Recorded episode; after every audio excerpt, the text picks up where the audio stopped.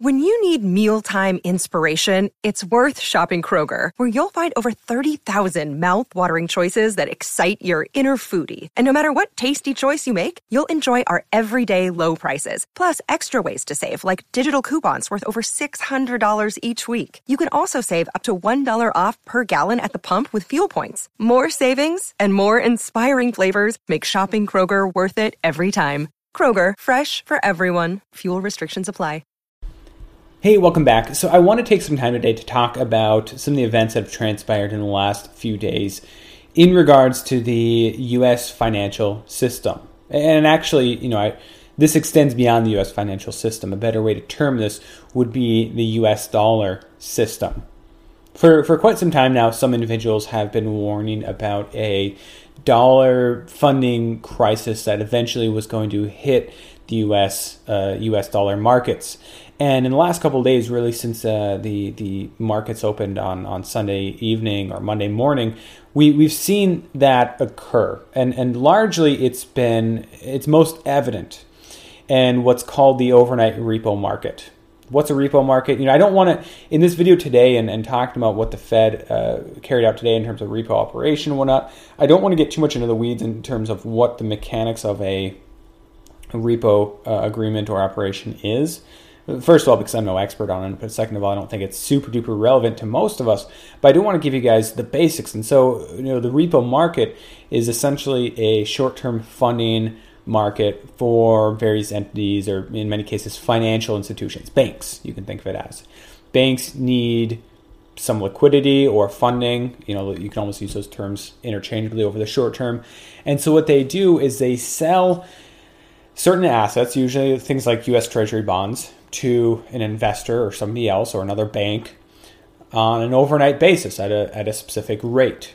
Right? We're not talking about a long term loan or anything. We're talking about overnight in this case, overnight repo, uh, and and it's lended at a certain rate. You know, one percent, two percent, three percent, which is you know sounds like a lot, maybe even five percent. But we're talking about overnight, so it's not that big of a deal, unless you know, of course, they're they're uh, engaged in these agreements you know, constantly. But what we've seen over the last couple of days is the rate on the repo market explode significantly. Actually, today, as of today, earlier today, it moved all the way to like all time highs, somewhere around 10%, if I remember correctly. And, and what that is representative of is just a lack of funding.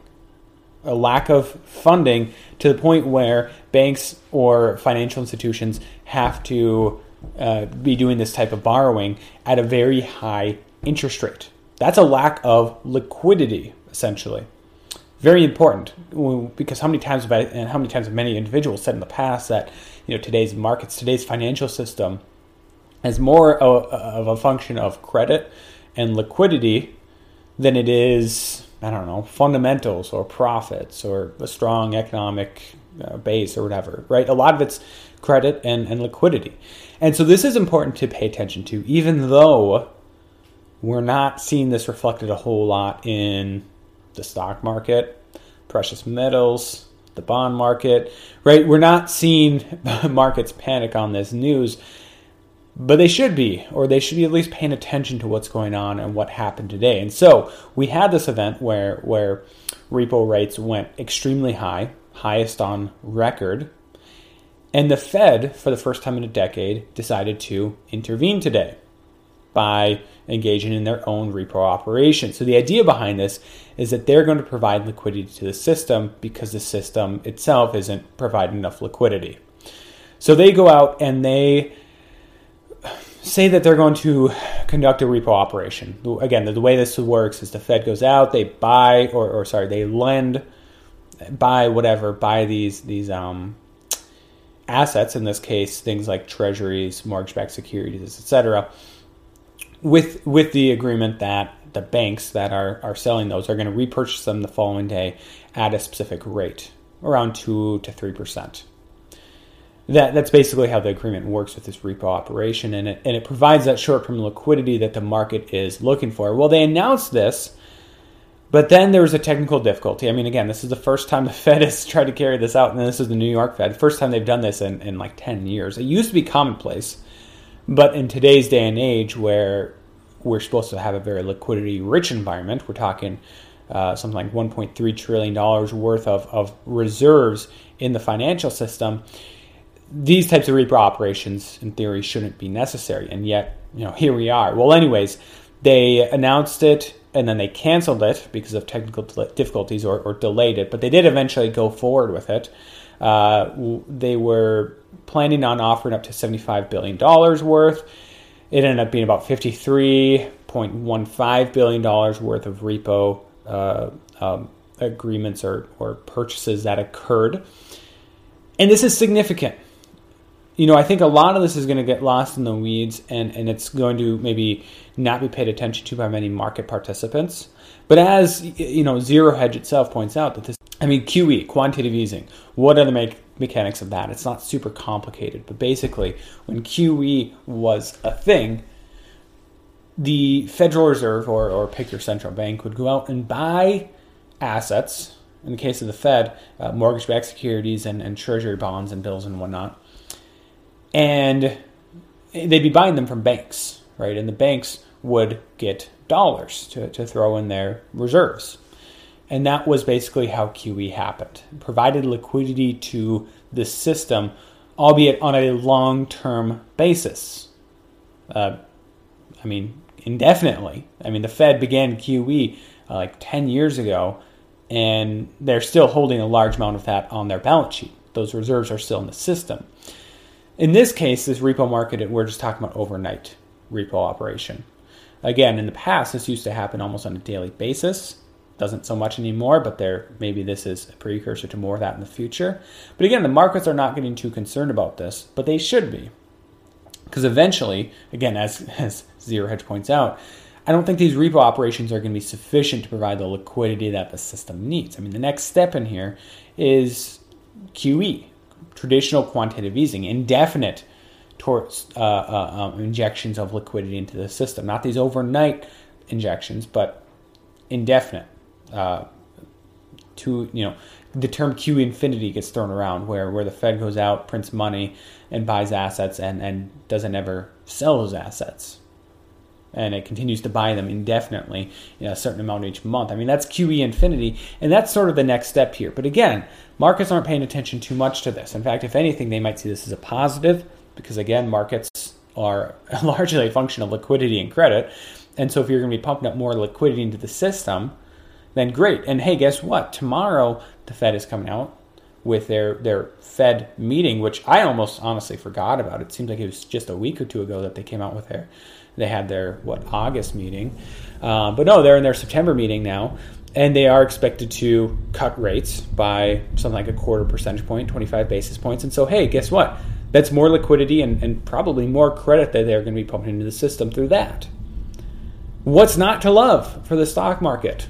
Well, uh, uh, there's a lot of problems with this, right?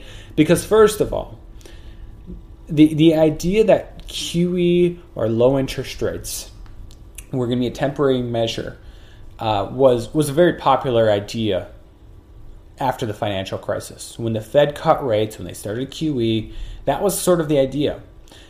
But with each passing month, with each passing Fed meeting, each year passes, I think more and more people are realizing that this type of policy from the Fed, from central banks around the world, is here to stay. That that wasn't a one-off. That the financial crisis, yes, was a big deal, but that maybe didn't warrant zero percent or low interest rates for the next 10 years or, or as it looks, you know, there, there's no point in the future where I think at many, where, where, you know, I see somehow these rates rising unless it's in some sort of a, a currency crisis where they have to raise rates to, to protect the very currency itself. Right. And I think more and more market participants are waking up to that reality. It's just a matter of time for for when you know the stock market starts to realize that hey, more and more liquidity, more and more credit is maybe not the best thing in the world, right? At some point, the Fed is going to be able to uh, they're going to lose their ability to create more liquidity, to put more cr- liquidity and credit into the system.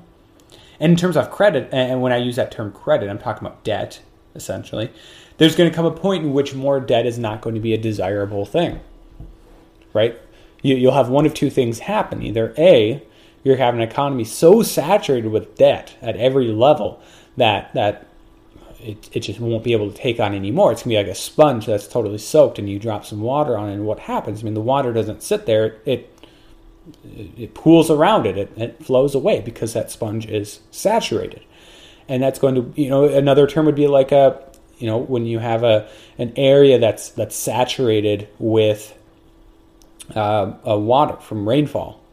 You know, you get several days of, of, of heavy rainfall in an area, and the soil is just saturated and then you have a storm move through, through the area.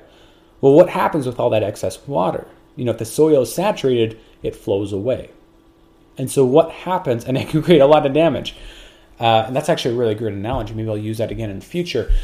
That's sort of what's going to happen with Fed and, and, and, other central bank operations in the future in terms of cutting interest rates, in terms of quantitative easing.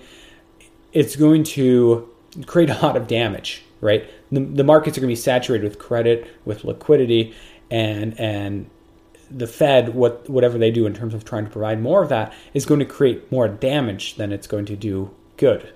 If if this makes sense, that liquidity, that that this, those attempts by the Fed, if anything, are largely going to flow into asset prices. Uh, and I'm not talking stocks necessarily. I'm talking about consumer goods. I'm talking about inflation.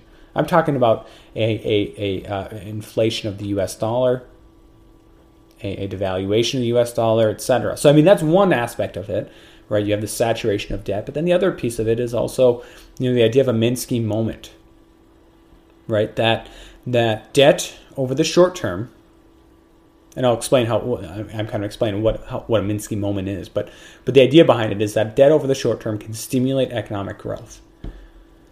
But that early on, you know, maybe one dollar of debt creation equals one dollar of economic growth, GDP, but that over time, with more and more debt in a system, the you're going to get less bang for your buck. You know, at some point, that one dollar of of debt is going to create maybe a dime's worth of of GDP growth, and then a penny's worth, and then a half penny, and at some point, you hit what's called a Minsky moment, where more debt creation actually leads to a decrease in GDP and, and then it's sort of game over. I mean, so eventually that's going to happen. I mean, that we, we're already seeing evidence of that occurring here in the U.S. and certainly in Europe, where where the ECB is doing all they can. I mean, they cut rates recently again. They started QE again.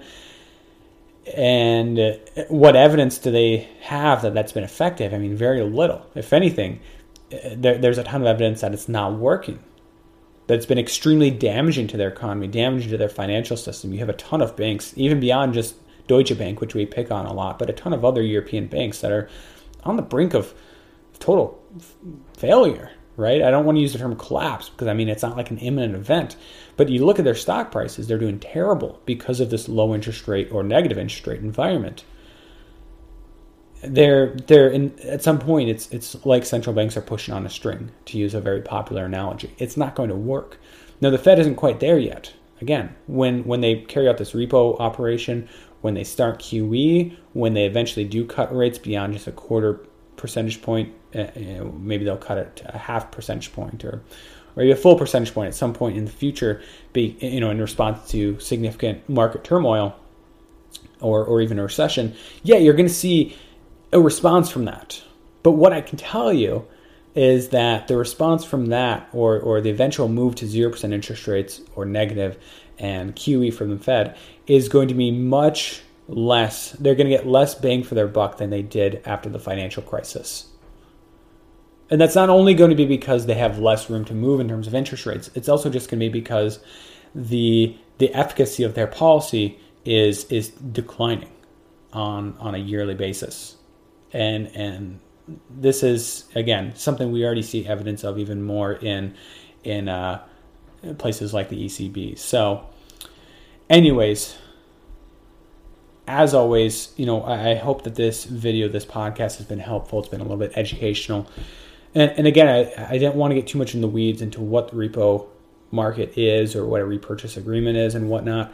But I did want to take some time to talk about this important events in the in the the U.S. or the U.S. dollar financial system and some of the big picture implications of this and, and what this means down the road. So again, I think zero hedge is spot on in calling this QE light.